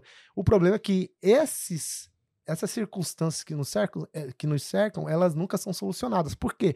Porque eu ajo com uma falsa piedade para que você me mantenha no lugar onde eu estou. Eu comprei você para que você possa me deixar no poder. E gente volta pela que questão do benefício próprio, né? Então, na verdade, eu tô fazendo, eu tô eu tenho uma fala aonde eu tô dizendo para você que eu vou te beneficiar, mas na verdade eu tirei a minha percepção de servir. Eu não, não tô preocupado em te servir. Eu tô preocupado em fazer algo que você vai, eu me aproveitar daquela situação qual você está passando. Exato. Então a gente vê, por exemplo. Mas isso é, é em todas as esferas. A gente sim, pode sim. falar na esfera política, a gente pode falar na, na esfera familiar, a gente possa, pode falar na, na, ali na esfera é, social. Existem pessoas que elas sempre vão trabalhar essa falsa piedade porque elas estão utilizando isso para construir os seus próprios impérios, né? As suas próprias causas, é, fazer com que você milite a própria causa dela. Então, o que, que, o que, que é a política de esquerda? Ao meu ver, é que é o seguinte: é, na maioria das vezes, eu, eu, dei o exemplo do Rio São Francisco por causa disso. É muito melhor eu ter um capital de um rio inacabado para usar a falsa piedade para me manter no poder do que eu terminar um rio e eu não ter mais esse capital para me manter no poder. Isso é uma teoria que eu chamo, não existe essa palavra, hein? Chama Nimrodiana. a teoria acabou de ser inventada pelo não, Fernando. Eu sempre falo isso, mas uhum, aqui não existe. Sim. Mas é, era o que Nimrod fazia, era como Nimrod pensava. E você tem, é, ainda falando sobre a polarização, polarização tudo isso para falar que existe um cara que ele fala verdade e, e às vezes parecem ser duras, mas como a gente não está acostumado com essas verdades duras e com o jeitinho brasileiro e com as verdades adocicadas, a gente acha muito estranho quando alguém vem e fala algumas verdades que, poder, que nós falaríamos dando voltas e a pessoa chega e define, olha, é isso aqui, é isso aqui. É que para muita gente, às vezes, uma, uma mentira bendita é melhor do que uma verdade maldita. Né? Então, às vezes, eu tenho muita preocupação. A, a verdade, muitas vezes, ela vai ser dura. Uhum. Porque a verdade, ela vem para uma modificação. Uhum. Então, na verdade, ela é colocada para aqueles que estão fazendo algo que, pô, cara, não tá fazendo sentido. Eu vou chegar, Fernando, pô, a gente tem uma amizade com a Rafa, isso aqui não tá certo. E a gente vai ter, vai ter, vão ter situações que você vai falar, cara, isso aqui não tá e você tem que mudar. Porque isso não faz sentido com A, B ou C. E eu vou ter que aceitar sem que haja uma ofensa. Por quê? Porque dentro de uma comunidade, esse é o que a gente acredita, dentro de uma sociedade, eu não sou o seu inimigo. Eu sou suporte para que você cresça e você é suporte para mim. Exato. E aí vem a base de servir. Uhum. A gente pega todo o ecossistema, na verdade, de toda a criação foi feito para que um possa servir o outro. Exato. E eu não tô me isentando, eu tô me, te ajudando a crescer. A gente fala muito, né? Isso se chama economia do reino. Cara, isso é sensacional. E economia gente... de Deus. E isso é louco, porque se a gente pega, e até se você quiser a, aprender mais um pouco sobre isso, a gente vai falar no final sobre a Base Ruas, que é uma escola que a gente tem, mas também tem um episódio aqui no podcast sobre o livro Economia do Reino. Eu falo um pouco, né, junto com o Matheus ali, mas eu trago um pouco dessa visão da economia de Deus, que eu acho que é bem legal. E aí, um, duas palavras que eu gosto muito, que, cara, vocês me ensinaram muito a falar sobre isso, é suporte e propósito. Né? Então, basicamente, a, a, minha função é ser um suporte para que você possa crescer. Ou a, o propósito significa muito uma das raízes de prótese. Então, eu sou uma prótese para preencher aquele espaço que você precisa para que haja um desenvolvimento. Exatamente. E talvez o governo deveria ter essa visão. Exatamente. Ele está É, o- servindo. o- o- Tá, e aí a gente falou a respeito. Dos, é, tem- eu sempre tenho duas formas de ver isso. A primeira forma, é, a- até agora a gente tá falando de coisas humanas aqui, terrenas, é, da, da civilidade. Né? A, igreja não é so- é, a igreja não é socialista, porém ela executa trabalhos de justiça. Né? Ela não é social, ela é um agente. Promo, é, a igreja é uma agente promovedora de justiça na terra. Né? Uhum. Então, é, eu sempre tenho, tenho duas formas de ver isso. Primeiro, é que, claro, é, como eu disse, arcanjos e querubins não votam. Então, você que está em casa, que acha que A ou B tem condição de governar essa nação, vá lá e vote nele. É um papel civil que você tem. Você tem que ir lá votar como um cidadão que mora nessa pátria. Dito isso, é, existe também a questão de que, é, independente daqui- do- daquilo que a gente faça, independente do que é, do que a gente, como a gente pensa política e qual é o viés político, nós acreditamos que é, Deus está acima dessas coisas, como eu falei lá no começo. Então, cara, se o Lula tiver que entrar para fazer alguma coisa, o Senhor vai colocar ele lá e ele vai tratar muita coisa, não só na igreja, mas na sociedade também, principalmente na igreja. Aleluia. É, e se o atual presidente ficar, é, foi por vontade de Deus, porque ele precisa fazer alguma coisa. Então, independente de quem ganhar, a igreja vai continuar sendo igreja. Uma agente promovedora de justiça na terra. E a palavra justiça é mal compreendida, porque todas as vezes que a gente fala sobre justiça, a gente sempre atrela isso com a demanda pessoal de justiça. E quando a gente está falando de justiça, quando as escrituras falam de justiça, ela está falando de algo que nem sobra, nem sobra, é, nem, nem é além, nem é a quem, nem sobra e nem. E, e nem é, é tipo assim, como se fosse a medida certa. Uhum. Entendeu? Quando a gente fala sobre justiça, é como se fosse a justiça, a, a- a medida certa das coisas. Entendeu? Sim. E aí, quando nós estamos falando isso, estamos falando assim, ó, a igreja é uma agente promove- promovedora de justiça na terra, onde há injustiça, aonde o pobre é desatendido, aonde a viúva também é desatendida. E qual que é o papel fundamental da igreja? Atender ao pobre, a viúvo, necessitado. Esse é o papel fundamental. Isso não é dever. Eu sempre falo assim, quando olhamos para as escrituras, isso não é um dever do Estado, isso é um papel, isso é um dever de nós que somos, fazemos parte dessa igreja que é a promovedora dessa justiça. Não, sensacional. E, e aí a gente pega muito qual é a função da política no nosso dia a dia. Né? Qual a nossa função no dia a dia atrelado a esses assuntos. E aí, pegando já a gente, encaminhando para uma área que a gente estava falando, né? Eu separei algumas perguntas aqui. E aí, a- acho que um dos pontos, Fê, que a gente fala, né? A gente falou sobre a definição da esquerda e direita, como funciona. E talvez a gente trazer isso atrelado a alguns pares que a gente tem muito próximo, né? Então talvez a pessoa fale, ah, beleza. A gente tava falando que a esquerda funciona X, a direita de forma Y. Tá, mas visualmente. A gente pode olhar pra América Latina. Né? A gente pega, por exemplo, o que tá acontecendo na Venezuela nos últimos anos. Né? Você consegue comentar pra gente um pouco do que tá rolando lá e como é que a esquerda influenciou esse cenário que a gente vive hoje? É, como, como observador, assim, é, é um- uma situação muito. Tem gente que aplaude, né? Eu, eu olho para esses lugares, principalmente porque a gente tem amigos, né? É, na Argentina, por exemplo, que está passando por um processo agora muito complicado economicamente. E moralmente também. É, mas, por exemplo, você pega a Venezuela. A Venezuela, ele, ele é fundado ali. É, é fundado, não, ela, ela começa a passar por uma revolução profunda é, na, toma- na, na chegada. Quando Chaves chega ao poder. E você tem um monte de social-democrata, igualzinho aqui, nesse Teatro das Tesouras, que possivelmente faziam uma oposição ali lerda, assim, sem nenhuma eficácia. É, Chaves passa, entra Nicolás Maduro. E agora a gente tem uma, uma, uma situação bastante interessante de se pensar. Observar e pensar. Você tem um cara chamado Juan Guaidó. E esse cara, ele era um social-democrata que não tinha problema nenhum com Chaves. E até no começo do governo Maduro não tinha problema nenhum. Só que o negócio começou a ficar tão feio, tão feio, tão feio, que o que, o que começa a acontecer é que aquele cara que talvez não era a oposição, da situação que estava acontecendo na Venezuela, passa a ser o opositor frontal da ideia social, socialista e comunista que começa a acontecer na Venezuela.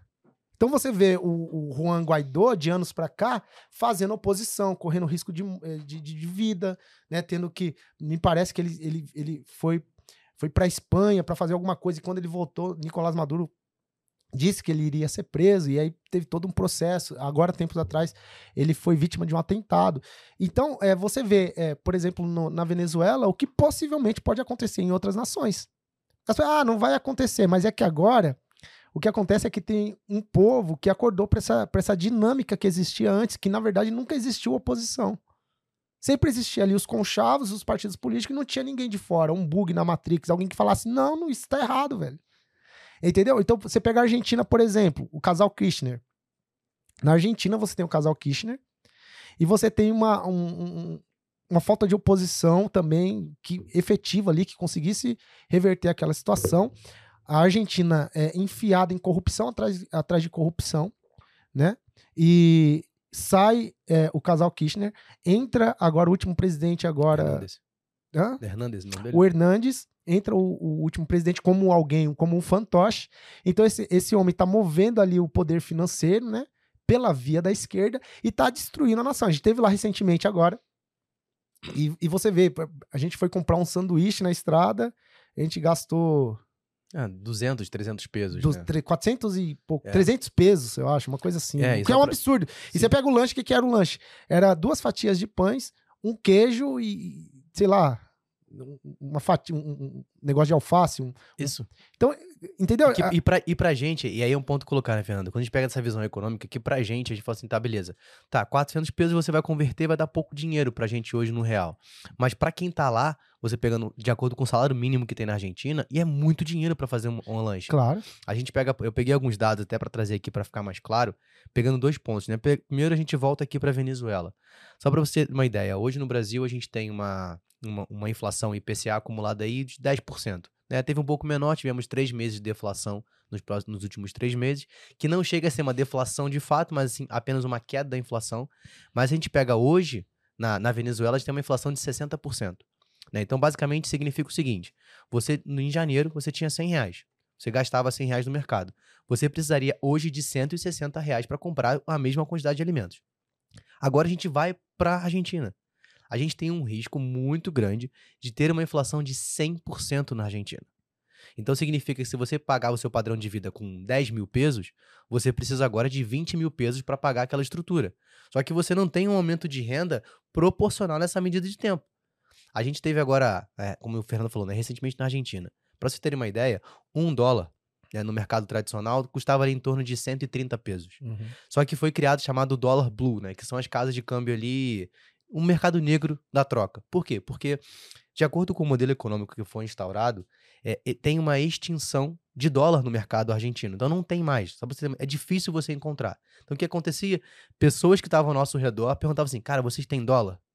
Me dá eu troco, pago mais caro que a casa de câmbio, porque eu sei que nos próximos meses vai ficar pior ainda. Uhum. E é o que está acontecendo exatamente agora. Para vocês terem uma ideia, a, a, existe uma, uma lei que foi colocada que diz o seguinte: cada pessoa tem que ter uma quantidade específica de dólar na mão. Você não pode ter mais do que aquilo. Eles dificultaram. E quando você faz isso, quando o Estado tenta intervir algo que ele não deve intervir, porque o livre mercado é oferta e demanda. Se ele corta isso, o que, que vai acontecer? Você diminui a oferta no mercado, muita gente procurando, eleva o preço. E aí você vê o dólar se valorizando ainda mais e o peso argentino diminuindo mais de valor. Então você perde o poder de compra, o que ocasionalmente traz o quê? Uma inflação muito mais alta. Então tudo isso por quê? Por um modelo econômico onde o Estado precisa ser forte. Quando na verdade o que mais funciona é você ter um liberalismo econômico. É você ter, funciona mais empreendedorismo, você diminui taxa básica de juros, influencia. É o que não está rolando agora, né? É, o, o, o sistema econômico sempre em países de esquerda ele é muito complexo. Ele se torna muito complexo porque se torna um modelo taxativo. Então, é, as grandes empresas são taxadas com grandes impostos, os, as pessoas comuns são taxadas de grandes impostos. Aconteceu um caso é, interessante que a gente conversou na Argentina de produtores agrícolas. É, Para eles, era muito melhor deixar a, a plantação daquele período que a gente esteve lá apodrecer no campo do que eles colherem aquilo que estava plantado. Porque era muito mais caro você colher aquilo ali. Não, não compensava colher. Não tinha como colher. De tanta taxação de imposto que foi imposto ali para aquela galera do campo. Então, o que, uma das coisas que o socialismo e, essa galera é, mais à esquerda tende a fazer não é uma revolução mais armada, mas corroer é, o Estado com taxação de imposto muito alto, ao ponto do Estado mesmo não conseguir mais sustentar aquilo que antes era poderia ser um tempo de prosperidade, um tempo de empreendedorismo.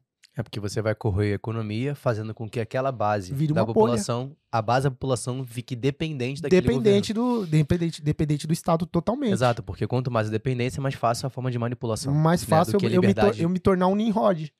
Mais fácil eu me manipular, porque eu vou te dar aquilo que você acha que você precisa e você apoia, querendo ou não. Porque o que acontece? Agora é, já não é mais uma opção você apoiar ou não. Você pega na Venezuela, por exemplo, você tem os coletivos, né? O que são os coletivos? Os coletivos são um grupo de pessoas armadas, né? Paramilitar, que servem ao governo. Então, se você tem uma manifestação anti-governo em qualquer lugar onde está perto desse coletivo, eles estão armados e têm poder aí para barrar aquela manifestação nem que seja a base de tiro.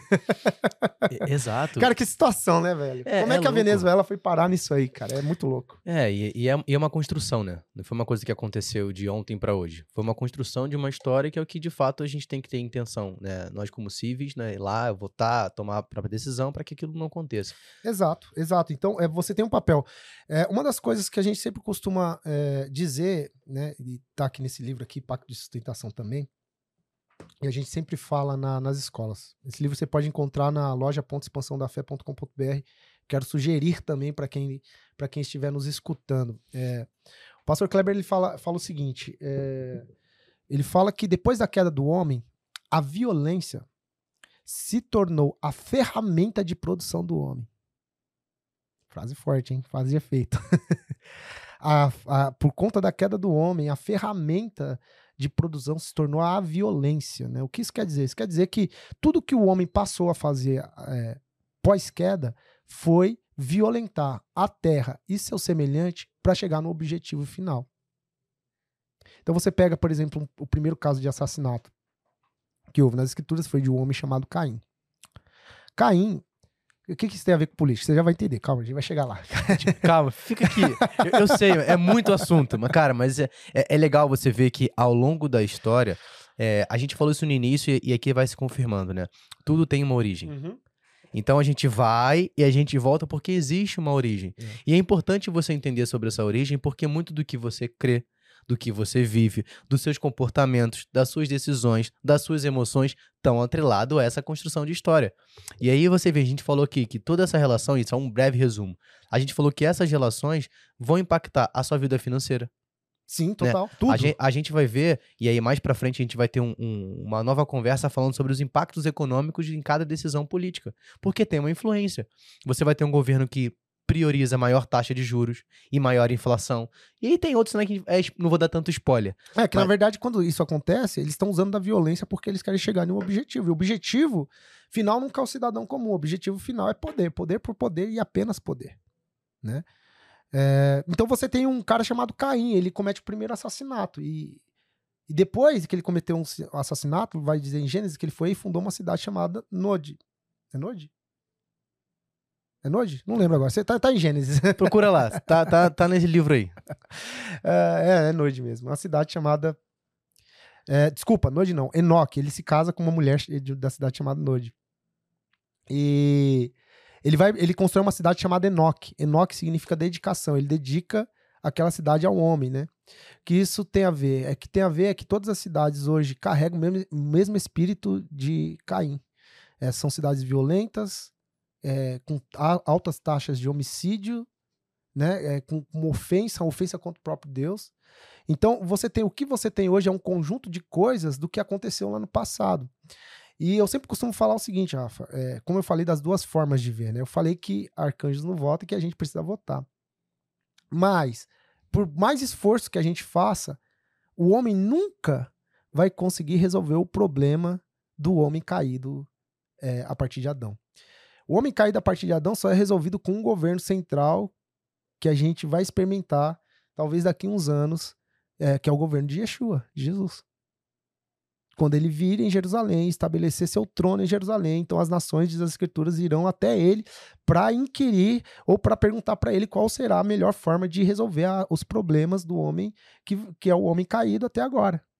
Então, por mais que você fale, por mais que você tenha, mostre exemplos de justiça, por mais que você diga que a verdadeira, como Yeshua disse, que a verdadeira religião é você cuidar do órfão, da viúva do necessitado, por mais que você tente estabelecer justiça, isso só vai se dar de forma completa quando Yeshua se manifestar. Enquanto isso, você tem é, esparadrapos espalhados pela humanidade. Pessoas que têm pensamentos tentando resolver a inclinação do coração do homem da melhor forma possível. Por exemplo, no livro que eu indiquei, é, é, conflito, de, é, conflito de visões, é, Thomas Sowell vai, vai falar sobre a visão restrita e irrestrita. Ele dá um exemplo que para mim é sensacional. Imagina você que aconteceu um terremoto na China agora, que acabou com a China. Então, um cidadão da Europa, ele fica sabendo disso e por mais pro, e com mais profundo pesar, ele vai expressar, né, a sua o seu pesar, o seu, né, a sua tristeza pelo ocorrido. E depois que ele fizer isso, ele vai voltar para sua casa. E se ele for um pouquinho mais dado à reflexão, ele vai falar no livro, o que ele vai fazer? Ele vai tentar é, pensar, igual você disse, os impactos econômicos, sociais que aquilo vai ocasionar na própria vida dele, na vida dos, dos, demais, dos demais cidadãos ali que irão sofrer por conta disso aí mas ele não tem uma empatia que vai perdurar muito profunda porque ele não está lá. Né? O que deveria ser ao contrário, ele precisava, ele precisa ter uma empatia, segundo a, a, a que, pô, aconteceu com você e, e eu não tenho empatia com aquilo que acontece com você. Então ele vai tratar de alguns assuntos da natureza do homem né? É, ele vai, um dos autores que ele vai explicitar aqui, não vou dar spoiler, vai atrás do livro, que ele vai falar que isso é inerente do homem. Ele tem que fazer o melhor com aquilo que chegou nas mãos dele. Entendeu? Já o outro fala que não, que o homem, ele é ele é bom por natureza, ele só precisa de um empurrãozinho para que ele possa ser bom, ele precisa de uma intervenção para que ele possa expressar o seu melhor. Então o problema não, não está naquilo que a gente produz, mas na nossa natureza. Né? A Bíblia fala que a gente tem uma natureza depravada e caída. E por mais que a gente tente é, remediar essa natureza, a gente só vai encontrar conforto para essa própria natureza em Cristo. Por que eu estou falando isso? Porque às vezes a gente pensa a política como a resolvedora. A gente costuma idolatrar políticos. A gente idolatra a esquerda, a gente idolatra a direita, achando que eles vão resolver os problemas mais profundos do ser humano. E esses problemas mais profundos do ser humano só são resolvidos em Cristo.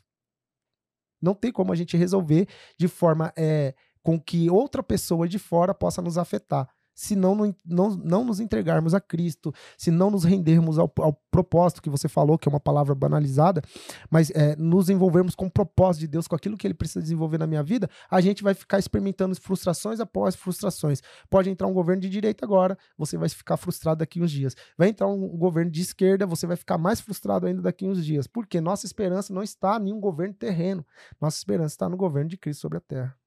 Cara, sensacional, sensacional. E é legal porque, é, acho que eu repito essa palavra legal várias vezes ao longo do podcast, mas já era. Agora você vai ter que aturar o é legal. Mas é, é importante, então, vou mudar. É importante porque, é, cara, às vezes a gente, eu particularmente quando vejo alguns cenários, converso com algumas pessoas, as pessoas colocam toda a confiança nela do que vai acontecer daqui a alguns dias. Né? Então esse episódio tá indo ao ar na semana a, da, da, do segundo turno. Então as pessoas colocam confiança naquilo.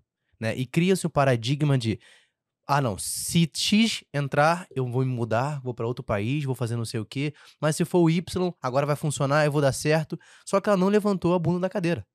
Ela continua no mesmo lugar que ela estava, sentada no conforto da casa dela assistindo Netflix. Não vai funcionar. Então a questão é que a confiança não pode estar em políticos. Em qual política que vai entrar? É claro que a gente vai entender aquilo de acordo com o que faz sentido para mim. Poxa, tem uma política que faz mais sentido, uma política que vai incentivar mais o empreendedorismo, a outra que não vai, ok. Mas não vai mudar o que eu acredito, não vai mudar a minha ideologia, não vai mudar o que eu creio, não vai mudar a minha forma de ver mundo, não vai mudar. Veja bem, Daniel é um, é um cara emblemático nas escrituras também. E é importante a gente falar sobre isso, porque às vezes as pessoas acham que, por exemplo, existe uma teologia chamada teologia da libertação que acha que Cristo era socialista. É, e não era. O contexto que, do que ele está falando é totalmente hebreu. Se você conhece um judeu, você sabe como funciona a cabeça do hebreu. É, em relação ao dinheiro. Não tem nada a ver com socialismo. Mas, é, cê, é, por que eu tô falando isso? Porque você pega Daniel, por exemplo. Daniel, é, ele, ele, ele, ele vai capturado, ele, ele, ele é, ele é um, um, um, detento de guerra, né? Ele precisa servir o rei, ali depois de um tempo descobrem ele, ele tá servindo o rei. Embora o rei fosse o rei, embora o rei fosse o rei, é, quem tinha o governo na mão era Daniel, né? Você pega ali quando os magos, quando o rei tem aquele sonho, né? E, e ninguém consegue interpretar da estátua. É, Daniel vai interpreta o sonho, e, e, e esse sonho está relacionado com, com os tempos do fim. É, e ele livra os magos da morte, porque o rei queria é, matar todos aqueles, né? Que, que, que tinham, é, que não tinham dado explicação a respeito da, da visão. Então quem tinha o poder? Quem era o rei? Era, era o rei. O homem que tinha sido, de alguma forma, colocado naquela posição para governar. Mas quem tinha o governo de tudo era Daniel. Né? Então, qual que é o papel da igreja? Por que, que eu estou falando assim? Ó, é, independente se a esquerda e a direita entrar, a igreja tem que continuar sendo igreja. Porque quem detém o, o, o poder ali porque foi eleito pode ser o presidente que for. Mas quem é, intercede nas regiões celestiais, quem é que ora, quem sacer, sacerdotalmente está se posicionando é a igreja. Você pega outro exemplo, José no Egito. O rei poderia ter quantas coroas ele quisesse, mas ele não ia escapar daquela fome se não tivesse alguém de governo ali. Ele poderia ter até o poder de, de mandar e desmandar, mas quem tinha a revelação era José. Quem governava de fato, o que estava influenciando. Olha, faça isso, faça aquilo, faça aquilo, faça aquilo, porque está vindo algo. É, e quando você fala de igreja, você fala de pessoas. Quando eu falo de. Eu estou dando esses exemplos porque nós, a partir da, da cosmovisão cristã, bíblica de política, nós não podemos é, é, estar embasado meramente na, na condição humana de resolução de problemas. A, a democracia é uma resolução de problemas do conflito humano, né? A gente só, por que, que a gente precisa de Estado? Porque o homem caiu. Antes do homem cair, ele se relacionava diretamente com Deus. Então o homem cai e agora a gente precisa de uma, de uma série de regras para vivermos em sociedade. Mas não era assim desde o princípio. Então, o que é a igreja? A igreja é uma, é uma agente, é, é uma intervenção entre os céus e a terra. E aí a gente fica colocando a esperança em político A e em político B. Claro, existe sempre um político que representa melhor a ideia né, daquilo que a gente acredita a partir da nossa experiência, como a gente falou no, no, no começo do podcast. Mas, ainda assim, a minha esperança, a nossa esperança não pode estar no candidato A ou no candidato B. Porque apesar de tudo, ele é só um esparadrapo no meio da confusão que o homem se meteu por causa do pecado, cara. É, e, e aí, pegando para esse lado, trazendo muito pra gente, né? A gente já encaminhando aqui para essa finalização, acho que a gente conseguiu colocar os principais pontos aqui. É, eu acho que a gente pode fechar falando sobre esse assunto, sabe, Fê? Falando sobre o assunto da. Talvez a gente criar uma dependência em cima de uma, uma pessoa que ela não me representa, ou que ela não é a finalidade da minha vida. Então, assim, eu tô, eu tô colocando toda a minha dependência no que vai acontecer daqui a alguns dias. Tá, beleza, isso não aconteceu o que eu quero. Né? É, e o pastor Kleber fala um negócio muito interessante, e a gente costuma falar isso na base Ruiz direto. Deus é especialista em frustrar planos humanos. Né? Você pega, por exemplo, Deus chama Ciro de meu servo. Quem era Ciro? Um cara pagão, é um rei pagão que estava dominando tudo, estava quebrando tudo, estava matando muita gente.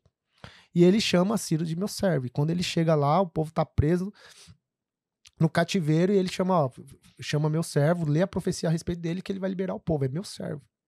É, Deus chama, Deus chama o rei faraó, faraó também de meu servo, né? Então, tipo assim, quando você olha, você se espanta, você fala, como pode Deus chamar esses homens, né, autocráticos de meus servos? Porque de alguma forma eles estavam cooperando pro plano de Deus. Entendeu? Então, uma das coisas que tem que ficar muito clara é que é, Deus está acima de tudo. Deus está acima da política, Deus está acima da verdade, porque a verdade pra gente é um conceito de fala. Eu falo alguma coisa para você, você fala. Você quer ver uma coisa interessante sobre verdade? Verdade é o seguinte: se você me pede a informação de um ônibus, o 412, e fala, Fernando, esse ônibus passa em tal lugar, eu falo, passa, para você vai demorar 20 minutos para você saber se aquilo é verdade ou não. É uma verdade. Sim. Agora existem verdades que você só vai perceber na sua jornada. Quando você caminha duas milhas, quando você caminha um ano do lado de uma pessoa, e você vai saber, essa é a verdade da vida da pessoa, porque de forma empírica ele andou e ele ensinou de fato com aquilo que ele faz. É isso que Yeshua fez com os discípulos. Quando os discípulos chegaram para andar com ele, ele não falou, ah, levante sua mão aí quem me aceita. Não, ele falou, vem me segue que eu vou ensinar vocês a verdade, porque minha verdade ela não é um argumento de palavras persuasivas, né? Por quê? Argumento de palavras persuasivas anda muito próximo do que é é, o que o apóstolo Paulo chama de sofisma. Então, para você que é cristão, para você que está nos escutando, o que é o sofisma? Muitas vezes a gente se involucra, a gente, a gente se vê em torno de uma ideologia. O que é a ideologia? A ideologia é uma coisa que a gente veste, é um vestido de várias falas de como a gente possivelmente vai ver o mundo e depois vai atuar de forma com que é, a nossa atuação afete esse mundo. Só que a ideologia ela não é uma verdade em si. Porque a ideologia ela pode ser qualquer coisa. Eu posso inventar uma ideologia aqui a partir do meu pensamento, daquilo que eu penso, de como eu penso civilização, de como eu penso história, de como eu penso religião e cooptar pessoas para trabalhar segundo a minha ideologia. Mas ela não precisa ser uma verdade necessariamente. E com o passar dos anos, você vai vendo que aquilo não é uma verdade.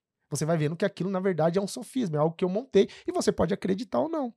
Então, o que, é, o que Yeshua fala, o que as escrituras falam, não é sobre uma verdade, eu vou te provar uma verdade aqui com um argumento. É quando todas as vezes que Yeshua quis mostrar uma verdade, ele mandou seguir, vem ver, vem e me segue, larga tudo que tem, vem e me segue. Então, é, para os cristãos que estão, que estão nos assistindo aí, para a galera que nos assiste, e para você também que não é cristão, é, talvez fique a dica. Será que a gente não está vivendo dentro de uma ideologia que cooptou nossa mente para que a gente fizesse algo que às vezes a gente nem pensou é, o que aquele algo significa. Ou nos ensinaram por tradição algo, e esse algo está tão imbuído dentro do nosso coração e da nossa mente que é, a gente não se deu a oportunidade de ler, de ver uma outra realidade, de de, de, de, de, de repente participar de outra, de outra coisa que, que abre a nossa, que possa abrir a nossa mente.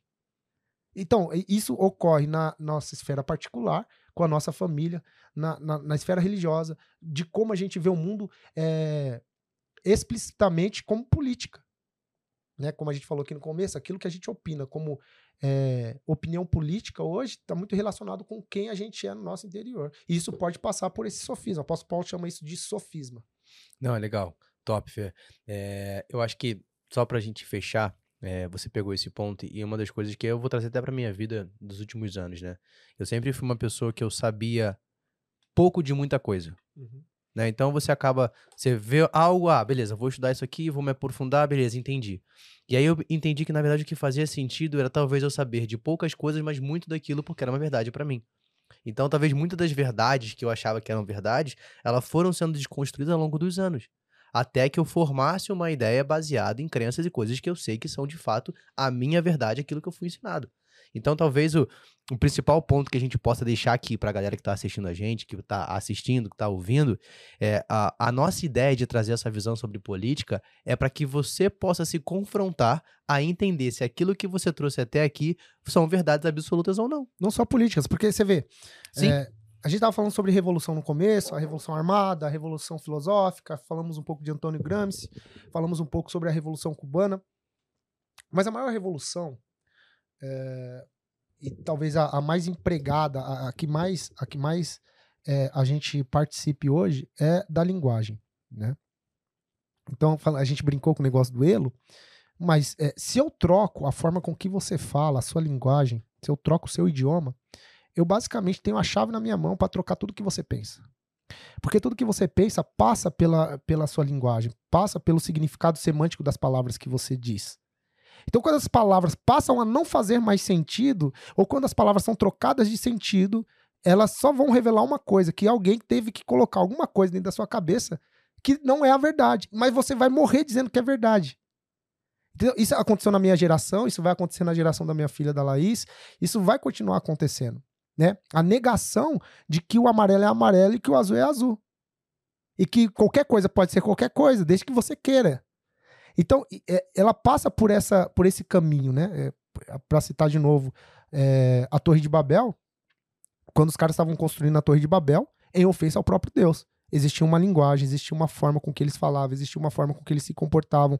E a Bíblia fala que eles iam levar a cabo aquilo que eles planejaram. E o que eles planejaram? Edificar uma torre e ser semelhante a Deus. Tão glorioso quanto. Então Deus desce, confunde as línguas e o que acontece? Acabou o plano. Por quê? Se você divide o idioma, se você divide, se, se você divide aquilo que é falado, a forma com que você, com, com que as pessoas pensam, é impossível você edificar algo.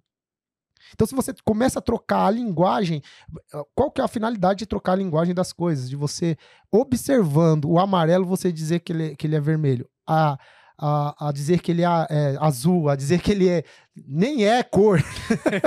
não, agora ele é, não é nada. É, agora ele acabou de sumir da minha frente. Qual que é a finalidade? A finalidade é fazer com que eu, trocando a sua linguagem, eu possa fazer com que você, ad, você seja um, uma pessoa que aderiu à minha ideologia, independente do que, se ela é uma verdade ou se ela não é.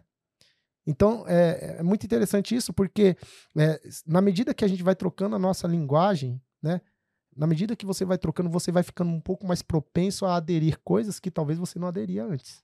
E aí você perde a sua verdadeira identidade. Por exemplo, você quer ver um exemplo que não tem a ver com a linguagem, mas tem a ver com o visual? Você lembra quando aconteceu o, episódio da Suzane Ristoffen? É, lembra disso? Você lembra que é, era, é, foi um absurdo, passou no país inteiro aquele negócio, aquela comoção toda. Lembra disso aí, não? Claro. Hoje passa casos semelhantes todos os dias na, na televisão e a gente sequer se atenta para aquilo que está acontecendo. Mas a Fox tem, tem um, se não me engano, tem uma série, não tem? É uma banalização daquilo do que antes era, cara, não pode acontecer, isso é imoral. É uma banalização é, daquilo que é imoral. É, até a gente pega um caso recente, na última semana, um, um ator que era, foi comprovado pedófilo, foi solto no próprio dia das crianças. Exatamente. Então, você vê, isso passa pela linguagem. Então, se as coisas é, que são imorais entram no nosso dialeto, na nossa conversa e passam a ser normal, acabou. Aquilo que a gente falou, se a gente não consegue olhar para o banheiro e saber que eu, eu, Fernando, entro no banheiro de homem e a outra pessoa do sexo feminino entra no banheiro de mulher, a gente não está apto para escolher mais nada. Pronto. Não precisamos falar mais nada aqui. uh, mas, cara, antes de mais nada, te agradecer por esse tempo, a gente trocar essa ideia, bater esse papo. É, como é muito comum aqui no nosso episódio, sempre para a gente fechar. É, que você deixe uma indicação de um livro, né? Por, todos você já deixou aqui, mas mais um livro de indicação. Eu quero só é, salientar o, o, livro Pacto de Sustentação. É, parte das coisas que eu falei estão aqui, né? É, não sobre política, mas como Deus vê o mundo, né? Aqui tem um assunto muito interessante para você que acompanha o podcast do Rafael Imediato, que é, é a, a economia de Deus, né? Como Deus vê a economia na Terra, e como a gente participa dessa economia. E aqui é, tem uma frase que para mim é a melhor frase, eu sempre cito ela, que eu já citei aqui no podcast, vou citar de novo. É, que a ferramenta do homem, que a ferramenta do homem caído se tornou é, a violência, né? Então, tipo assim, dependente da ideologia que você tenha, você tem muitos acontecimentos no mundo, sempre passa pela violência. Violência para obter poder. Então, quero indicar Pacto de Sustentação, Pastor Kleber Barros, você encontra na loja expansãodafé.com.br, leia lá, comente e marque a gente na, nas, nas redes sociais. sociais. Não, é, e, cara, eu te, vou dar só um spoiler compra e vai pro capítulo 17. E depois você me conta o que, que, você, o que, que você achou. Eu já li esse livro algumas vezes, então o capítulo 17 é o capítulo. para mim, tá? Então, gente, ó, antes de mais nada, quero te agradecer por você que tá aqui até agora nesse episódio. Eu acho que até o momento é o episódio mais longo que a gente já fez, mas porque é um assunto que a gente Quanto precisa. tempo que a gente tá aqui já? Sei lá, mais de uma hora e meia, eu acho. Mas acho que é um episódio que a gente precisava falar bastante poderíamos ficar mais. Acho que a gente foi entrando em vários assuntos, mas deu para você entender. Se você tiver qualquer dúvida, coloca nos comentários aqui, ou no chat, ou chama a gente. E aí, Fernando, se o pessoal quiser achar não só você, mas as escolas que você participa junto com o pessoal, como é que o pessoal acha? Avisa pra gente aí. Então, você pode me seguir lá no meu Instagram, arroba Fernando Cedro, né? Pode seguir também a nossa comunidade de fé, é, Expansão da Fé e a nossa escola. Ah, quero saber mais sobre todas essas coisas. Além dessas coisas, quero saber mais sobre a Bíblia, sobre a cosmovisão bíblica, né? É, você pode seguir lá, arroba, é, arroba Base Ruias, ou acessa nosso site www.baseruias.com. Lá você vai ter bastante coisa, tem algum material lá. E qualquer dúvida pode chamar aí também no nosso arroba e vamos que vamos. É isso. Galera, ó, obrigado pela sua participação até aqui. Não deixa de curtir, comentar e compartilhar. Esse é o melhor episódio para você mandar no grupo da família. Vai ter treta, Tia vai do. Zap, tia do Zap. A tia do Zap vai adorar. não vai arrumar confusão, hein, gente? É. Isso aqui é meramente informativo. É, cara, isso aqui são, são dois curiosos, como eu falei no início, um mais do que o outro, mas pode trocar essa ideia. Eu acho que trazer um pouco dessa visão de como é que a política afeta o nosso dia, como é que ela afeta o nosso bolso, como é que ela afeta a nossa forma de lidar com a sociedade. Eu acho que tudo isso é mais importante, é entender que é um conglomerado de situações que todas elas vão estar voltadas para um definitivo momento, para que nós possamos um ao outro servir, poder contribuir para que a gente possa crescer. E é isso, vamos juntos, beleza? É nóis, até o próximo episódio. Um abraço, fui, valeu!